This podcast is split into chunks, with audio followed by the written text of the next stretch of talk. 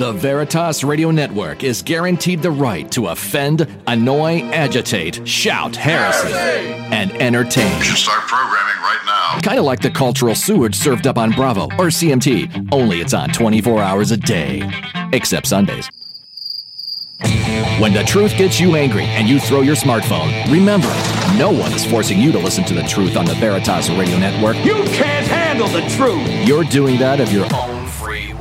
That's what makes this country great and any gay marriage pointless. That's offensive. So there isn't much you can do about it, Chowderhead. I'm trying to think, but nothing happens. Grab a book, take a vow, and conform your mind to reality.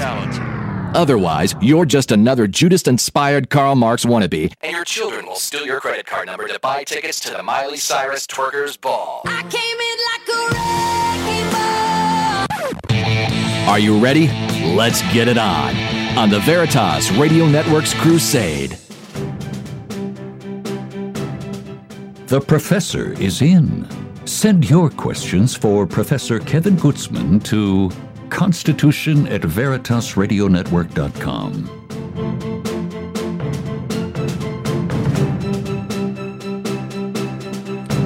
And welcome to th- this edition of the Constitution Hour featuring Professor Dr. Kevin Gutzman. This is episode number 20. Woohoo! 20 episodes ago, we began our little Constitution sojourn here on the Crusade channel, part of the Veritas Radio Network. I promise you that Volume 1, which is episodes 1 through 10, and uh, Volume 2, which will be episodes 10 or 11 through 20, with a glitch, will be made available as box set downloads, if you will, by the end of this broadcast week. If you have a question for the good doctor, you can send it to VeritasRadioNetwork.com or just go to the site and uh, click on the contact button at the top of the page or scroll down to the bottom of any page. And you can actually select the Constitution Hour as your contact or find Kevin on the Facebook, Kevin Gutzman, or on the Twitter at Kevin Gutzman. And we will now go to the uh, good doctor and uh, begin this week's Constitution Hour. So we will now go live to the good doctor, and uh, we were just talking before the show began with how cold it is uh, in Scotland. In case uh, Mrs. Clinton gets elected, that's where I am opting to move. And he was telling me it's cold in Scotland. I said, "Well, you live in Connecticut. It's cold in Connecticut too." So, Kevin, uh, we may both be having uh, really winters of great discontent in 2017. Well, I have a friend who's a major general in the Marine Corps, and he says if she's elected, he's moving to Estonia. So uh, he's actually not kidding. So uh, he'll be colder than we are. Refresh my geography. Where is it? Well north of Poland. That is, it's friggin' cold there. no, we usually talk constitution uh, issues on this, and the, presidency is a constitution issue. So let us talk about the presidency here and uh, the race, which we now know is down to a contest between. Well, we really don't know that yet because Bernie Sanders has not yet quit, and he continues to win states. He's actually won more states than she has, but looks like the delegate count will be in uh, Mrs. Clinton's favor, and it uh, will be uh, because the Clintons run the Democrat Party, and uh, no one is going to tell them, uh, sorry, Hillary, we're going to have to delay your coronation again. Because you'll remember back in 2008 when Katie Couric asked her, What happens if it's not you? And Hillary said, Well, Katie, it will be me. Well, there's not going to be another Katie moment, so it's going to be Hillary. Uh, now it's Hillary versus Trump. This is quite a contest. Uh, I have uh, predicted that it's going to be a 48 state romp and that Donald Trump is just going to crush the Clinton machine. He's going to crush Hillary. Uh, he'll beat her in debates, he'll beat her uh, with advertising. He'll just beat her every way that's imaginable because the Clintons are now playing a game with people that have decided that by hook or crook or by last ditch effort at the ballot box. They are not going to, if they have anything to do with, uh, say about it, Kevin, they're not going to allow another mem- member of the quote establishment, close quote, I should say political establishment, close quote, into the White House. What do you say about all this? Oh, boy. Well, um, I was actually talking to John Gambling, who hosts a popular radio show in New York earlier today, and I told him I think this year we've got we've had the the worst, the lowest quality Final Four for president in American history. That is, I don't think there's ever been an election cycle in which you had something like one guy who's uh, not an avowed Marxist only because nobody's ever asked him, "Are you a Marxist?" on air. Uh, but he's all over YouTube praising Fidel Castro, and I heard him on New York radio a couple of weeks ago in a recording from the 80s saying, "quote Of course we must defend the revolution in Nicaragua." Meaning, of course, the, the Sandinista Marxist revolution in Nicaragua, and and he literally honeymooned in the Soviet Union, uh, which t- to my mind is just beyond comprehension. Um, and then uh, we also had on the Republican side a constitutionalist candidate who is constitutionally unqualified, ineligible by the definition of natural born citizen of either Emmerich de Vattel or uh, Sir William Blackstone, who are the two leading commentators on this question available to the people who wrote and ratified the Constitution, which before the Cruz campaign was always the test of originalism. Uh, and then the leading candidates, well, Mrs. Clinton, I think, is a political Kardashian. She became a senator from New York only because her husband was famous and popular. And then uh, after a su- substantial stint in the Senate and an entire presidential term as Secretary of State, her campaign staff could not, when asked, name one accomplishment of hers as Secretary of State. And then on the Republican side, the leading candidate is Donald Trump, who doesn't have whatever before now has been recognized as any uh, relevant experience to speak of. These are our final four. So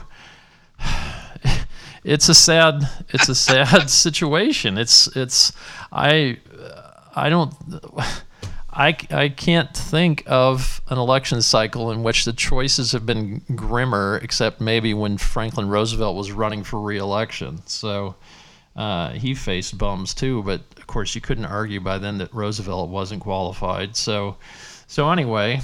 Uh, did, didn't he face the, uh, oh gosh, what was his name? The guy that uh, started. Uh, Willkie? Willkie, Wendell Willkie, that's right. Right. And uh, there was another one. There was a guy that started uh, a bunch of electric companies. And uh, when Roosevelt tried to put him out of business by starting the R, uh, REA uh, or, or, fa- or, asking for the REA and other entities, he decided to run against him, uh, I think in 1940. but he had no political experience. let, me, let, let me throw one at you that I mentioned today on the, on the, on the radio show. Dwight David Eisenhower didn't have any political experience either. No, but um, Americans have, and uh, in fact, people who are interested can Google my name and Petraeus, the American conservative, and find this article. But I, I've written about the fact that Americans have always seemed to think that having been a general in the military was relevant experience. And of course, one very important function of uh, the president is to be commander in chief of the uh, Army and Navy of the United States and the militia when called into federal service. So we've we've seen repeatedly that people who didn't have any military experience actually were at a disadvantage when president. I think immediately of uh, James Madison, who was just as poor a war leader as possible. Right. So. Um, so I don't think Eisenhower is in the um, Clinton category, certainly, or even the uh, half term ineligible Cruz category. Uh, I uh, certainly wouldn't put him in the Trump category. Well, my uh, my complete thought on that is is that let's just say that Trump is elected, uh, he will inherit a warfare state, kind of like the one that uh, that Eisenhower inherited, And uh, it, it, was during the Ike presidency where the United States had its longest era of peacetime, it seems. uh, because Eisenhower had actually seen war up close and personal. You know, when he left office, he gave that famous speech about uh, warning about the military indus- industrial complex. So I wasn't really comparing the the, the generals uh, to to any of the candidates, but uh, it is it, it is possible that there'll be a very a similar circumstance will greet the next uh, the next president. I guess is where I was going with that. Not so much to compare generals to the, good because obviously Eisenhower Ike was a man of much greater virtue than any of these c- clowns ever pretended to be of. Uh, well, I can't argue. I, I just, you know, Cruz, I can't even, I just can't get past the fact that he's constitutionally ineligible. You know, if we're going to have a constitutional culture, it has to start with voters. And so to me, he wasn't even an option. So that leaves the not very closet Marxist, the political Kardashian, and Trump. And I can't imagine in 2016 that anyone's a Marxist. It's astounding. And not only that, but he gets such fawning coverage from the media. I repeatedly have noticed that the reporters, the political reporters on PBS's NewsHour, refer to him as Bernie. Can you imagine any of them referring to Trump as Donald, like going through an entire segment of conversation about the Trump campaign without ever saying his last name? Of course, there's no way that would happen. And why does it happen in relation to Senator Sanders? Well, obviously, it's because they feel some kind of affection for him. Why is that? so, um, well, I can guess as to why it is. Maybe oh, they have something in common. right. They actually do have affection for him, which is just astounding to me.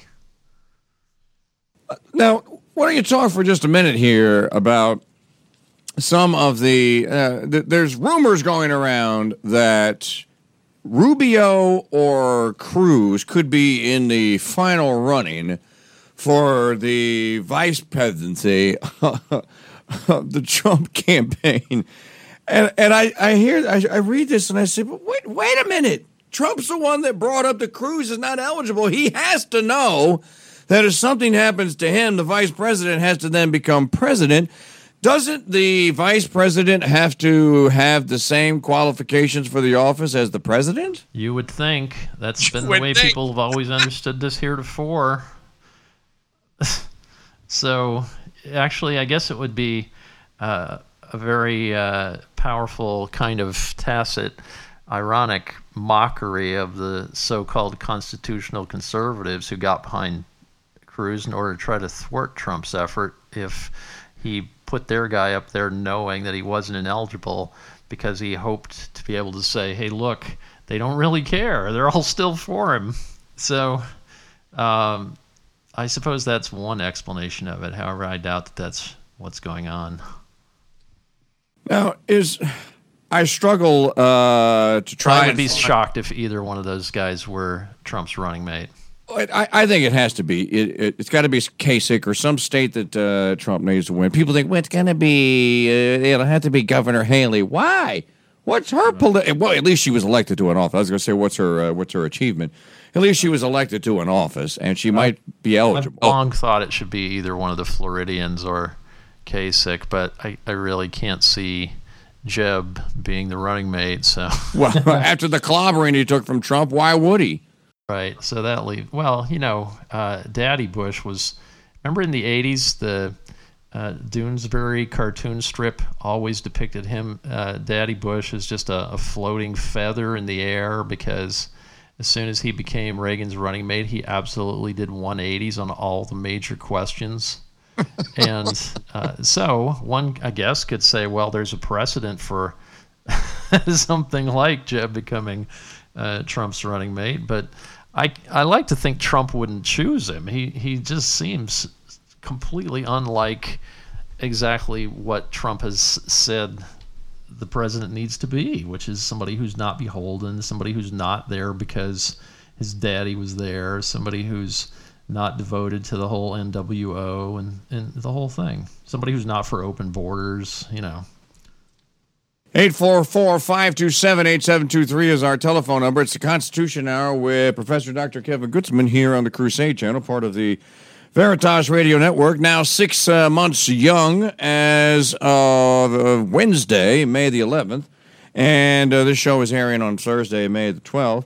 Please go to the re- website at veritasradionetwork.com. If you missed any of the previous 19 episodes of the Constitution Hour, you can download any or all of them and listen to them at your leisure commercial free. That's all at veritasradionetwork.com. Uh, is there anything positive? I struggle to find this. Okay, there's always glass half full, glass half empty. In this campaign or this election season, it seems to me that there's there's actually nothing in the glass. it's not half full or half empty. It's just empty.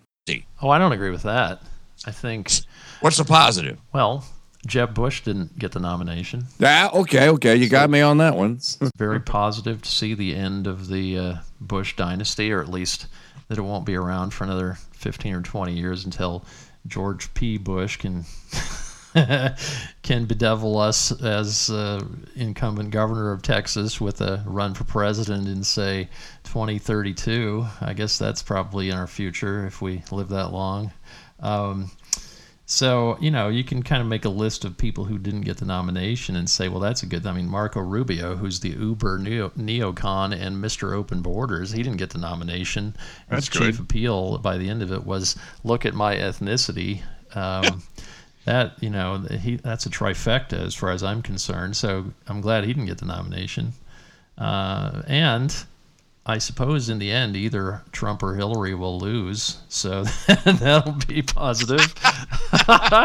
you know, and fortunately, it seems that the, uh, the legions of, of blithering idiots who are turning out to chant for some guy who supports history's biggest mass murder conspiracy, uh, they're going to be disappointed in not having the Marxists get the Democratic nomination. So I guess that's a good thing for now. But of course, eventually they'll be most voters, so that's not a good thing.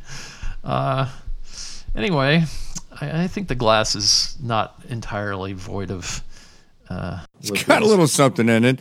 Yeah, yeah. and uh, you once told me that you're not in the uh, you're not you're not in the optimism business, but there you are making an optimist out of me.